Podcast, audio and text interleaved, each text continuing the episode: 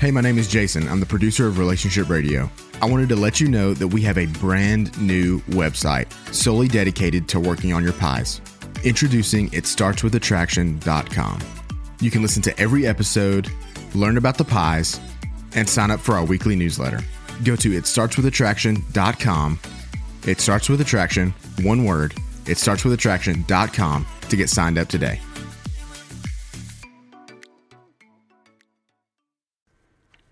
Unfortunately, I've had to say it many times to many couples. Oh, sometimes they're having just a real big fight. Other times they're just trying to explain something to each other. And you see the frustration that begins to occur when they just can't seem to understand. And I speak up and say, You do realize that you're having two different conversations, do you not?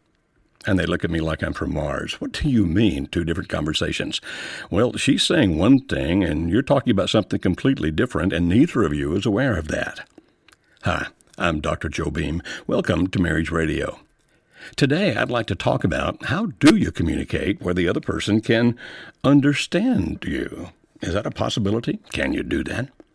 What I'm going to do is help you understand, I hope, a couple of real key essential things about what you need to do on your side for communication to take place. Now, in subsequent podcasts, we'll talk about more principles and those kinds of things, but just some basic things today. You do understand that communication can be extremely difficult to accomplish, particularly, particularly if you try to write it. You say, what? I mean, think about it this way. Have you ever thought you could write a sentence so perfect that everybody would understand it just alike. You do realize that even God didn't pull that one off, don't you? what I mean by that is just pull out a Bible, any translation you wish, and almost any church that you happen to be part of and get these people to start talking to each other about what does that verse mean and what does that verse mean and etc and the next thing you know you'll have a fight because somebody will see this verse that way and somebody that way and that's what I mean when I say even God can't pull that off or maybe another way to think of it is just in the same, um, well, the way attorneys operate. I mean, somebody, one attorney or an entire firm, if they wish, can work on a contract and work it and work it and work it until they think they have it just exactly like it needs to be so nobody could ever dispute what was in it, what was to occur, consequences, etc., until somebody else decides it doesn't fit what they want. and now you have two teams of lawyers going at each other over what was written that somebody at some point thought was so crystal clear everybody would understand it. You say, what? What's this got to do with relationships? Well, it really is about relationships because we've reached a point in time in the history of the world when many people want to communicate by writing, only not really writing. You know that if you listen to letters that are read sometimes on documentaries about such things as the Civil War, that the eloquence of those letters, even from what we would consider to be not highly educated people, who had gone off to war and they write the letters back to their wives, and, and those things sound almost like poetic masterpieces because they really were pretty good writers, you understand, and they had learned how to do that. But even in writing, even in writing, eh, you don't really get all of the nuances of the message. Let me give you an example. Suppose you were to read the statement, I didn't see the man hit his wife. Hmm, sounds simple enough, doesn't it? I didn't see the man hit his wife. Well, okay, we understand what that means. Maybe, maybe not. Because you see, if that is a transcript where that somebody said, I didn't see the man hit his wife, and somebody wrote that down, what we don't get are the nuances of how people communicate. So, for example, let's just take that same sentence and think about it a different way, if you will. Um, what if we were listening to the person that actually said it and he said, Well, I didn't see the man hit his wife? And we still have the same sentence. I didn't see the man hit his wife, but now we understand it extremely differently. Just the fact that he emphasized that first word, I. I didn't see the man hit his wife. Now we start to wonder, hmm, well, is he trying to tell me that he saw somebody else hit his wife? Hmm. Or I didn't see the man hit his wife. Hmm. So now maybe it wasn't the man that we are talking about. Maybe some other person was involved. It might have been a man. It might have been a woman. It might have been a child. It might have been a beast. But eh, when he says, I didn't see the man hit his wife, now we are beginning to interpret that message totally differently. Or even, I didn't see the man hit his wife. Oh, then what makes you think he did? Did you hear it? Did you stumble upon it just afterwards? Did you see the bruise on her face? Or, I didn't see the man hit his wife. Hmm. That makes it sound like maybe you saw the man hit somebody else. So you under, or I didn't see the man hit his wife. Again, kind of like that last one. Well, did you see him hit somebody else? You understand that just by the inflection, by the words that are emphasized, we get a different message. And therefore, when you're reading, and we have reached a world where that people are not writing in the eloquent letters like they did back in the 1800s, but they're writing each other texts. And a lot of times they were abbreviating that. Or emails and even in the emails, not maybe even making full sentences out of it. You understand that when you type, you're actually not using all the same parts of your brain that when you write by hand anyway.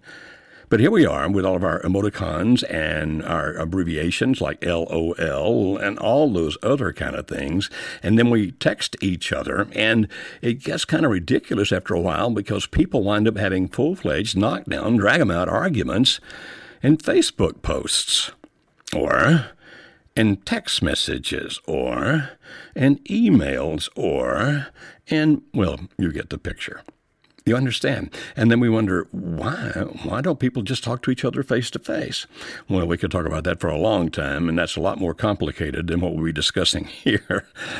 Sometimes I think, and this is just Beam's opinion, and it certainly wouldn't be applicable to every situation, but sometimes I think it's because of the fact they don't have the courage to talk to the other person face to face. And therefore, what I'll do is I'll just send you a text or I'll send you an email. Have you noticed that people can be much braver when they're not face to face with you and some of the mean things they'll say, some of the attacks they'll make on you, so forth and so on? Now, for example, several years ago, I know a, a man who wrote a book that was actually arguing against a book written by a man that used to be his friend. And when the question was asked, well, before you actually publish this book, why don't you go talk to your friend to see if you really understood what he was saying? And you can still have a right to publish your book if you want to disagree, but wouldn't you think at least you could talk it out first? And his response was, no, don't want to do that. Now, in that particular situation, based on subsequent events and the fact that I knew the man very well and some of the conversations we had afterwards and some of the admissions he finally made, it really was based on cowardice. I just don't want to get to him with him face to face, either because I think he'll out argue me or I'll think that I'll lose his friendship or something. And what I'm suggesting is if you're going to have a relationship in this world, sometimes it will have to be that you write. Just because of the fact you can't be with each other, but please, if you're going to truly communicate with each other, please do not do it in writing. Now, I'm not talking about for legal reasons. I'm talking about for communication reasons. Remember, remember, even the lawyers. if you're thinking, well, if I put enough words with it, it becomes clear and there's no question. Yeah, tell it to the lawyers who argue over words in court every day. That's not necessarily the case. So, what should you remember here before I finally get to the principles that I want to teach you? One is if you're going to really talk to each other, it really would be better done face to face. Oh, and one last thing about the writing before I leave that. Never assume that you understand what another person says just because of the fact that you read what he or she wrote. Please understand that. I hear people talk about it all the time. In my business, I work with marriages and people who want to be in love, people who are in love, people who want to grow in love, and and unfortunately, sometimes people who are trying to rescue lost love and I know that sometimes they'll they'll show me the text or the letter or the email the other person has said, "See, this is what that means." And I look at it and go, mm, "I understand why you think it would say that, and I'm not saying that it doesn't, but I can see some other possibilities right here immediately." And so, if you're going to do the writing, don't think that you have written it so perfectly the other person will get your meaning exactly. And if you're reading the other person's writing, don't think that you are so brilliant that you can understand everything he or she meant altogether. It's not likely that that's the case. So, as I was moving, let's go to the point then. If you're going to communicate, the really better way you do it is to do it face to face. And just as just as you don't assume when, when you're reading somebody that you understand completely everything that they said just because you read all the words they wrote. Don't assume that you understand all the words another person says. Now, obviously, because we've got such great communication in the world today, we can talk to each other even if we can't see each other. And we can also talk to each other now from great distances and also see each other. Hmm. So I would suggest if you really want to communicate, mm, if it's something really important, do it face to face. And if you can't do it face to face rather than decide you're going to send an email or a text. If if it's important, then at least try to do it where you can hear each other's voices because you can understand some of the nuances there. And if possible, be in the same room. Look at each other because being in the same room is still far better than being on FaceTime or Skype. And I'm I'm excited we have great technology like those things like Skype and FaceTime. But even then, it's just different when you can be in the room because, well, you can just read people better. And if you're paying attention, if you're going to listen to them, if you're really going to try to understand the communication from the other person so that when you start communicating back, it's more likely that you will be understood, then let me give you three keys, just three keys that will work now, I'm calling this particular podcast Never Assume. You'll understand that in just a moment. But these three things all start with the letter A. So let's just call it the AAA engine. The AAA engine.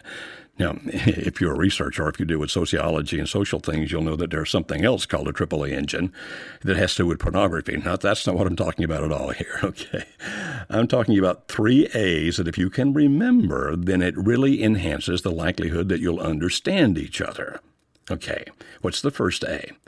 The first A is attune. Attune? Yeah, attune. Now, you, if you are a person who loves words like I do, I just love words, then you might have already looked that up, even while I had a pause there for a second. or you may already know the exact definition, and you say attune means to bring into harmony. What are you telling me? I'm saying that if you really want to communicate well with each other, if it's something that's actually important, okay, then you try to get into a situation where you can harmonize. If if you will. Let me use that word. I like it. Attune, meaning to harmonize. That means turn off the cell phones. It means turn off the television. It means turn off the radio. It means lock up the kids.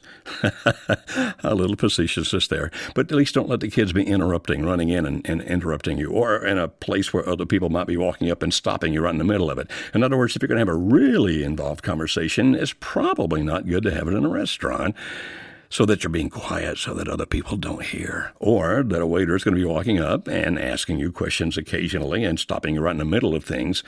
If you really want to communicate, in other words, and I realize this is not the way you're going to communicate every day, I'm talking about when you really want to understand each other, when you're talking about something that's really important, what you want to do is to attune. All right, now, so we remove all the distractions the cell phones, the TVs, the radios, everybody else. We are in a situation where we can actually look at each other. And it would be important that you do. I realize that sometimes, even when you're trying to have these deep, important conversations, it's difficult to look at the other person because of the emotions involved. For example, if I were talking with my wife, Alice, whom I love with all my heart, if she were talking about something that I had done that hurt her, and in the course of the conversation, she began to cry because of the pain I'd caused her, it would be hard for me to keep looking at her because I'd be feeling so badly about what I'd done that I'd be tempted to look away or look down. But understand that when I do, if I do, I lose part of our communication process. You say, what do you mean?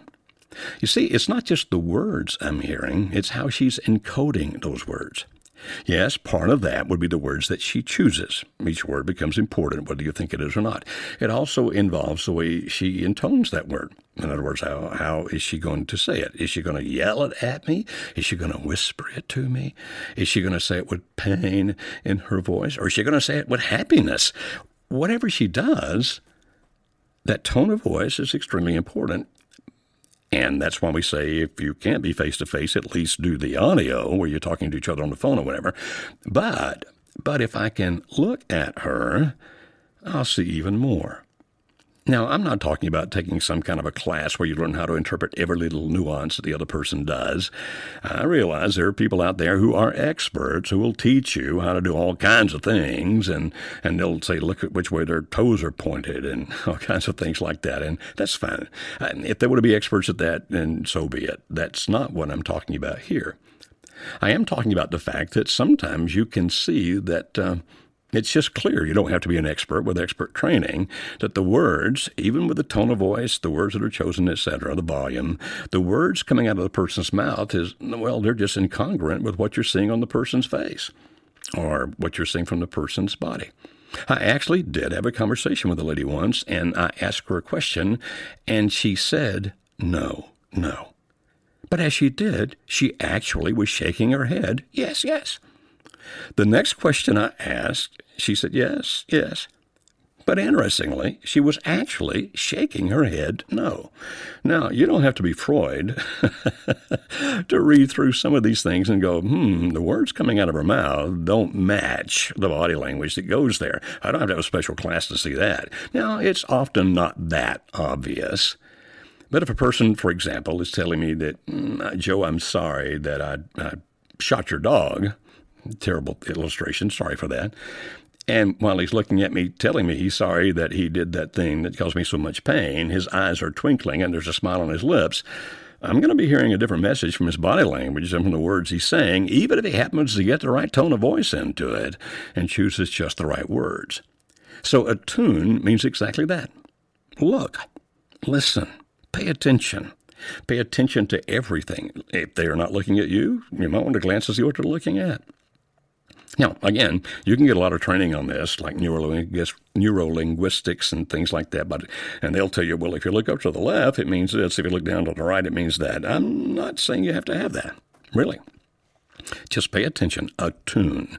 Try to be in harmony with the other person where there's no distraction and you are really trying to latch on to what's going on in his or her head by paying close attention. Now, if you have been listening to me, you understand that as part of that attuned step, you can't be rallying yourself for defense. in other words, if you're thinking, oh, yeah, well, I heard that, but here's what I'm going to say about that, or I didn't even hear that, I'm not paying attention because I'm waiting for my chance to say this, and you know it happens. Even if I love you dearly and we're having a deep and serious conversation, my mind may stray a little bit, particularly if you say something and I think, oh, wow, I need to say this about that. And if I let myself get off on those things, thinking about what I'm going to do, what I'm going to say, you understand that I am no longer in harmony with you. I am not attuned. And so if it's really an important conversation, if you're really trying to understand the other person, even even if the other person is telling you something you do not want to hear, even if the other person is asking you a question you don't want to answer, even if the other person is asking you to do something you don't want to do, do your best to attune. Okay, at this point, I'm just trying to understand you, so I'm going to lock on. I'm going to look at you. I'm going to listen to you. I'm going to be noticing if you if you become twitchy, nervous, twisting around. I'm going to notice if you're calm. I'm going to see what's happening in your eyes. I'm going to pay attention. He said, "Wow, then if I do that, I'll understand what the other person's saying."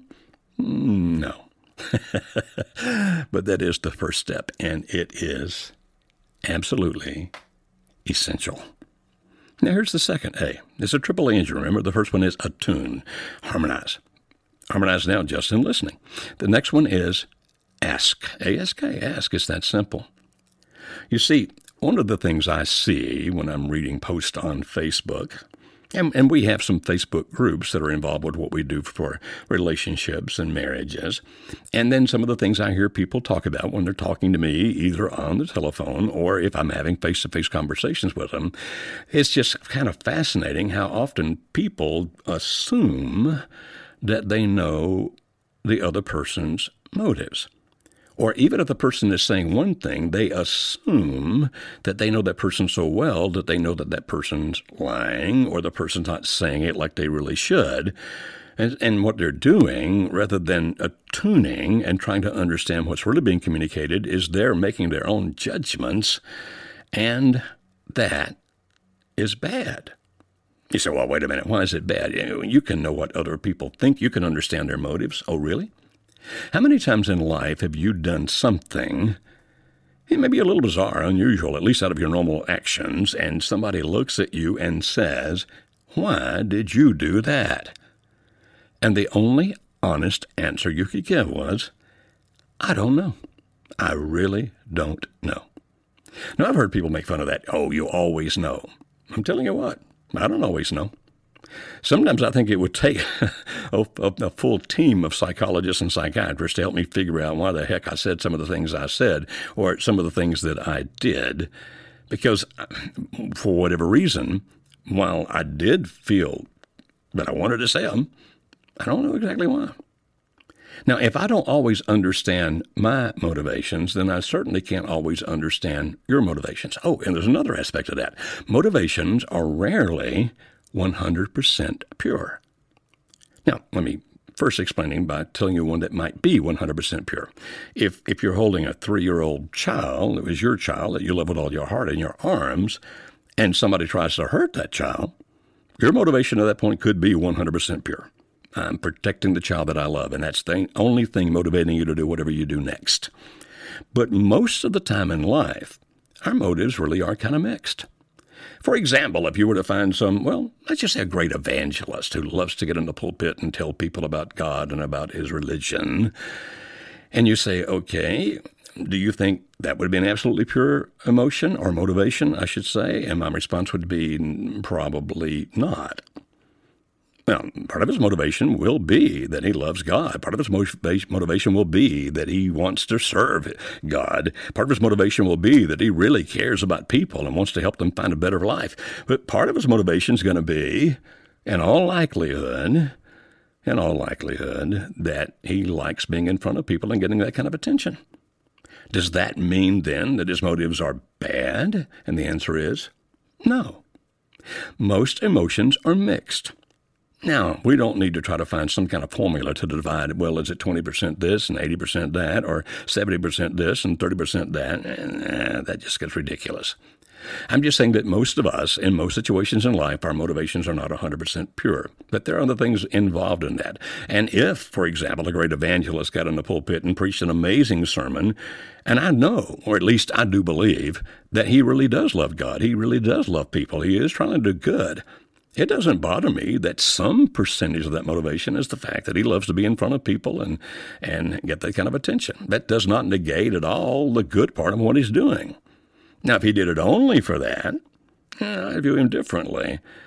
But the only way that I could know he did it only for that is if he told me. He said, wait a minute, wait a minute. You can just tell by looking at him. Really? Really? Has have you ever been in any situation in your life where the people misjudged you? I mean, seriously, they misjudged what you felt, they misjudged what you said, they misjudged what you thought, they misjudged the motive of why you did whatever it was that you did. Have you ever done some good thing for someone and somebody turned right around and say, You only did that because it made you look good? Now, is there some part of you that enjoyed the fact that it did make you look good? It's okay if there's some part that does. It's fine. But it doesn't belie the fact that the primary motivation, the stronger one there, is that you really saw a person in need and you wanted to help. I mean, many times in my life, I've seen a, a lady stranded on the side of the road with a flat tire pull over, go back, take my jack, change her tire for her. And I do it because typically they're alongside a road somewhere, and I'm thinking, we need to get you back in that car with that door locked, going wherever you need to go as fast as we can get you because the world, the world is no longer a safe place. And that really is my primary motive. I mean, I don't like changing tires. I really don't. Is there a part of me that knows when she says thank you, I'm going to feel good? Yeah, is that part of my motivation? I'm sure that it is. But it doesn't belie the other part of my motivation, which is I really wanted to help somebody.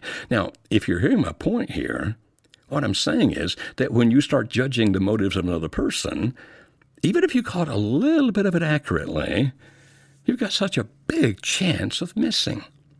So never assume that you know what the other person's motive is. The only way you can know for sure the other person's motive is if they tell you and they're telling you honestly. I mean, if they're lying to you, obviously, you still don't know. But the only way you can know the other person's motive and know it for sure is if they tell you their motivation. So don't assume you know. Don't assume that you know what it is they're trying to accomplish.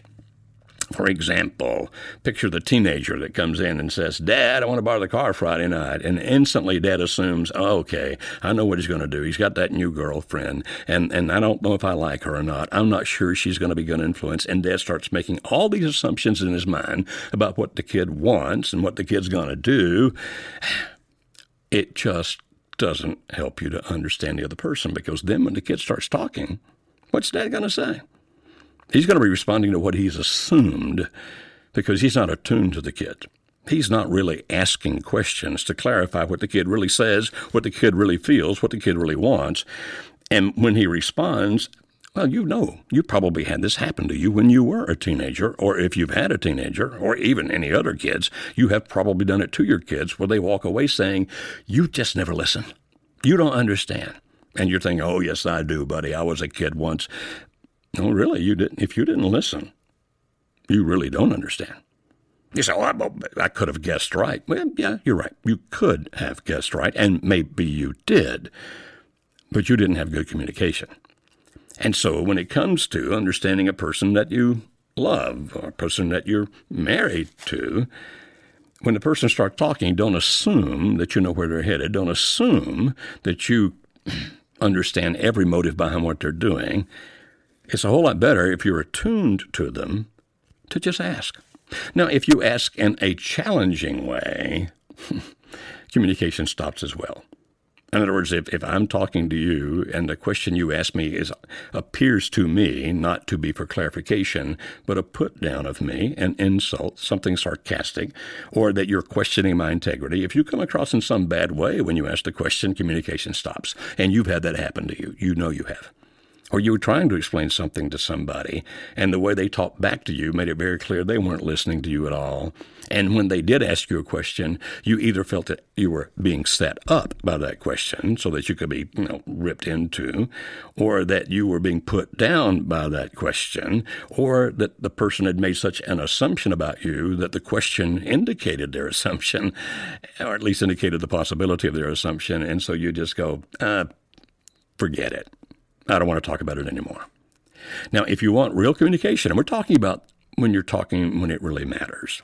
Obviously, you can't do this with every conversation in the world, but when it really matters, what do you do?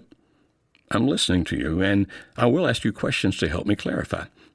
Just today at lunch, my friend Jim Porto and I were talking to a young lady who works with our nonprofit organization, and she's new with us, and she was asking us some questions about what we did, and not just what we did in our job, but what we did for other people. And she was giving us various scenarios like, well, what about this situation? What would you do? And what about that situation? What would you do? And at one point, she asked a question, and because she was talking to both Jim and me, nobody responded. If she'd been talking just to Jim or to me, the response would have come faster, but each of us was waiting for the other. You said, waiting for what? I didn't know what she meant by the question. And so I was waiting because I figured, well, I, I bet Jim understands. He'll answer. And Jim was sitting there thinking, I didn't understand the question. I'm sure Joe did all the way for him to get the answer. And so several seconds ticked by. And now she's looking at us like, did I just do a faux pas? did I do something wrong? And so Jim spoke up and said, I'm having trouble understanding the word. And he mentioned a word that she had said. Can you help me understand what it means in that context? You see, it was just a question. It was a question to help me clarify. And so if a person is trying to explain to you what he or she feels, or what he or she wants, or what he or she doesn't like, if you ask challenging questions, it's probably going to stop the communication. But if you ask sincere and honest questions like, okay, can you help me understand what that means? I'm not arguing. I'm really trying to understand. You you are sincere and therefore you come across as sincere. If you do that, then you can clarify. And so the first is attune, and the second is ask. I'm not assuming that I know what you're trying to tell me. I'm not assuming I understand your motivations. I'm not assuming anything. I'm just trying to understand. I'm just asking questions. I'm just listening. Hmm. Well, then there's the third A. Say, okay, I'm ready. What is it? Acknowledge. All right, now pay attention to me. The first one was attune. I want to be in harmony. I really want to be keyed into you in these important conversations. The second is I'm going to ask. I'm not going to assume anything. I'm going to ask just so I can understand. And I'm going to ask in a way where we're really communicating, not trying to do anything else. And then acknowledge means I'm going to let you know that I've heard you. And it gets deeper than that. Because right now you're saying, oh, it's the simple stuff that we hear all the time, okay? No, it's not just this thing that sometimes people call active listening, where you say, well, what I hear you saying is that you're very angry. Is that right? I'm not talking about that. That's good. That's fine. If you can do that, I've been trained in that, good for you. Acknowledge, in the context of what I'm talking about, acknowledge has to do with seeing the other person's side, whether you agree with it or not. You do what? seeing the other person's side, whether I agree with it or not. So let's say Alice and I are arguing about mm, whether or not we should buy a new car. Let's say I've come in and I've seen my dream car, that Mercedes SLK, I think it's called, you know, the two seater, the convertible, the gorgeous one, or that new two seater convertible. I think it was mm, maybe Honda the other day, or Lexus. It was Lexus. Lexus had this brand new two seater convertible, and the commercial, it looks awesome. And so I immediately went to the web to look up to see what it starts at, and the one I would want started just shy of $100,000. Now, I work for a nonprofit. You understand, I can't buy a car that costs that kind of money. But let's just say in my illustration here that Alice and I are having that conversation, and I'm I'm saying, you know, I really, really want to buy that car because man, that's what I want. And, you know, if we got the payments over the next 72 years, then you know, I'm being a little facetious now. And and if Alice is thinking about, whoa, we spent all these years getting ourselves out of debt. Dave Ramsey's proud of us because we're out of debt. And now you want to go buy a $100,000 car that it'll cost us a fortune every month. And, and you know what she wants to do is the first answer is say, Are you out of your mind? Which would be a reasonable question, I think, but it stops all communication. So instead, she acknowledges, Hey, I can see you in that car. I know you would be a happy happy person if you could drive that thing around and spin it around town and because that's the kind of car you would really love. Notice she didn't say she agreed with my buying the car. Acknowledgement is not agreement. Acknowledgement says, I'm going to see your side of this. In actuality, that happened. Now, not with this $100,000 car. I understand that's just a fantasy of mine. it was way back in the early 70s when we were young and hadn't been married very long. And we passed a Jaguar dealership, and I looked at her and said, I'm "Gonna buy a Jaguar." I don't know if you understand how finances were so much different back in the early 70s. My salary was $140 a week back then, and we thought we were rich. But it certainly wasn't the kind of money with which you could buy a Jaguar, and I'm quite sure the first thing she thought of is there is no way you can do that. But instead, what she said was, mm, I can see you in that Jag. It would be great. In other words, she acknowledged what I said. She acknowledged, not agreed, but she acknowledged what I felt. She acknowledged what I thought. Then, what do you do? Well, it, you know, she wasn't going to agree with me to buy the Jaguar. Just like today, if I were to ask, let's buy that $100,000 Lexus, she's not going to agree with that either. So, what do you do if you don't agree? Understand that communication does not always mean agree, but it does mean I'm going to attune, I'm going to ask. I'm not going to assume, I'm going to ask, and I'm going to acknowledge. Now, interestingly, if I acknowledge what you think, what you want, what you feel, you may not think that I'm real happy about it, and I won't be but I can still acknowledge that it's important to you. So, for example, if we were at some party and something I did that I thought was relatively innocent, I mean, as a matter of fact, I didn't think about it at all. I didn't even know it till we got home and I saw that something was bothering Alice, and we had that serious conversation. And somewhere in that serious conversation, Alice said, You really hurt me with what you did tonight. And I'm thinking, this is just silly because what I did wasn't that big. It wasn't that kind of deal. Still, the acknowledgement becomes the power here. Because if we're really communicating, I've attuned to her, I've asked for clarification, I understand, I'm going to acknowledge saying, I can see that you're hurt. And I'm so sorry that you feel that hurt. I'm so sorry that I did something that led you to feel hurt. Notice I didn't take responsibility for doing something evil, terrible, or wicked because that wasn't my motive. The, in the illustration I'm doing here, it's something I did without even realizing it hurt her. But by acknowledging what she feels, by acknowledging that, you understand now that we have done that. We are truly communicating. And that's and that can be a very sincere apology. I'm not apologizing for doing something wicked. I didn't. I'm just saying I'm so sorry that I did something that led you to feel that kind of pain. Understand I'm taking responsibility for my action without taking responsibility for actions I didn't do.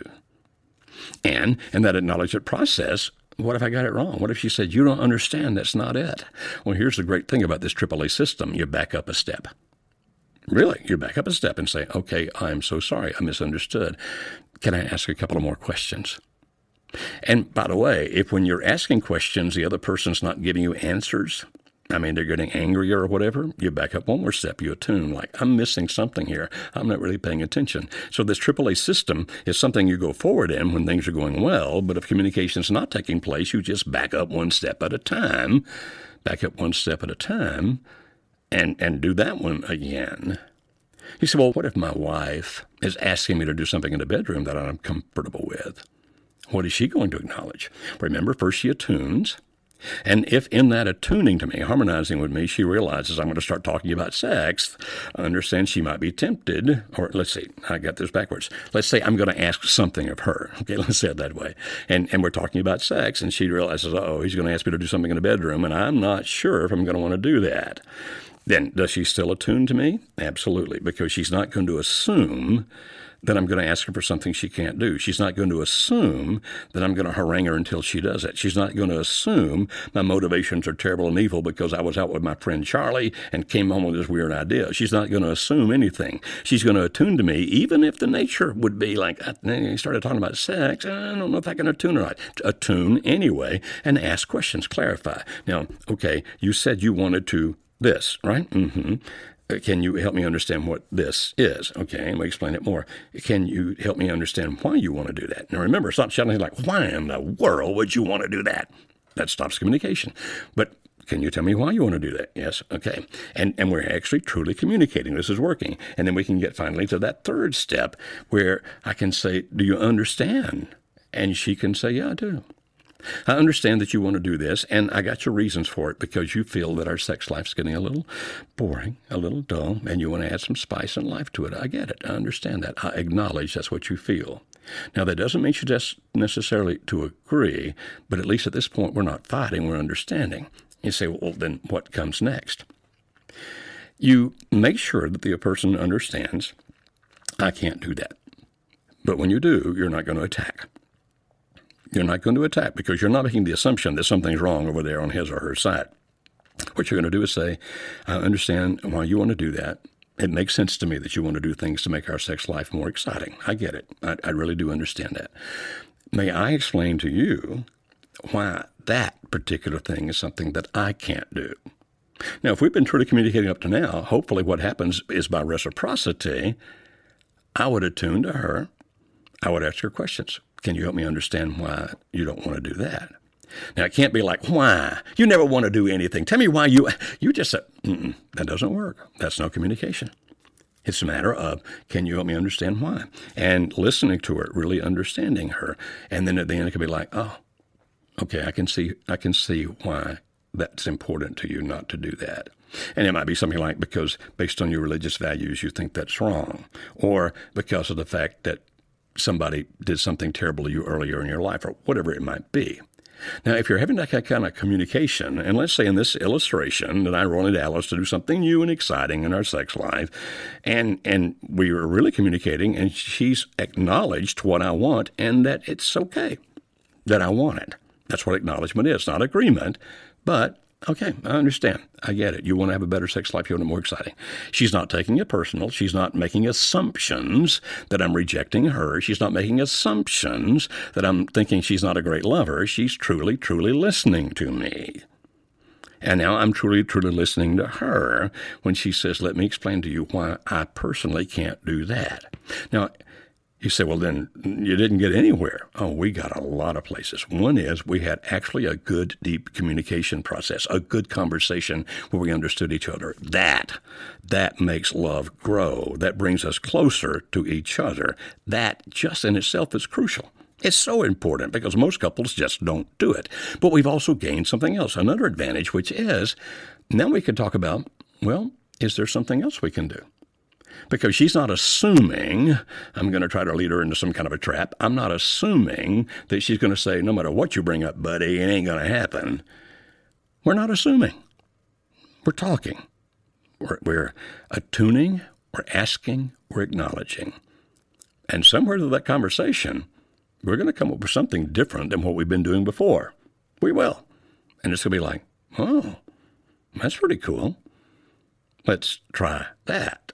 It may not be what I wanted, but you understand it was a step in the right direction. And if we keep communicating like that, a lot of the things that a spouse didn't want to do before, and I'm not talking about now just about sex, I'm talking about like vacations. Where do you go? Friends. I mean, whether you go out at night and learn how to dance. I mean, a whole bunch of different things. When you keep having that kind of communication, it gets to where that each of you becomes more giving, more gracious, more willing to step out of your own little comfort zone to try things the other person wants you to do because you're not feeling forced. You're not fearing retribution. You're communicating. You're really connecting with each other emotionally. Like, you really pay attention to me. You really listen to me. You really, you're really trying to understand me. And I'm doing the same for you. And as you develop that, that leads to a lot of great things in the future. Well, let's talk more about communication in future podcasts, but I surely hope you understand on this one it's never assume. And I'll recap everything very quickly. Number one, write if you have to, but try not to. Try to do your serious communication face to face. Whatever you do, don't do your serious communication by text messages. Really, just don't. Don't do it on Facebook. Really, don't.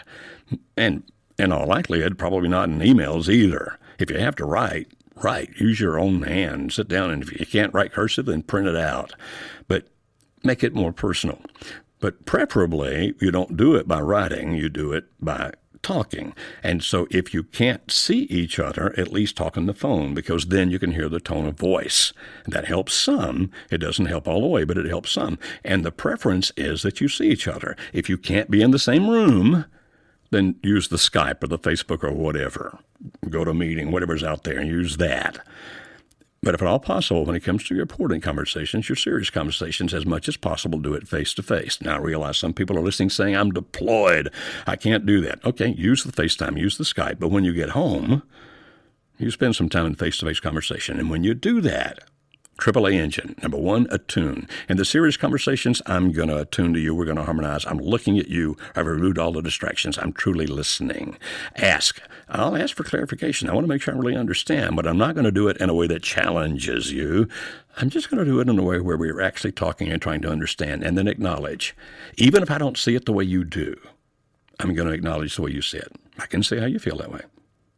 Can you imagine how much better people in this world would get along if they just did that? I mean, think about Washington, every other place where people don't even listen to the other person. Well, it's applicable to every relationship. It applies to your children. It applies to your husband, your wife. If you're not married, it applies to your boyfriend, your girlfriend. It applies to your parents. Do you get the principles? Hey, visit us at www.marriagehelper, that's marriagehelper.com and come back to these podcasts as we teach more about how to communicate. Until then, I'm Dr. Joe Beam saying, have a good life and keep talking.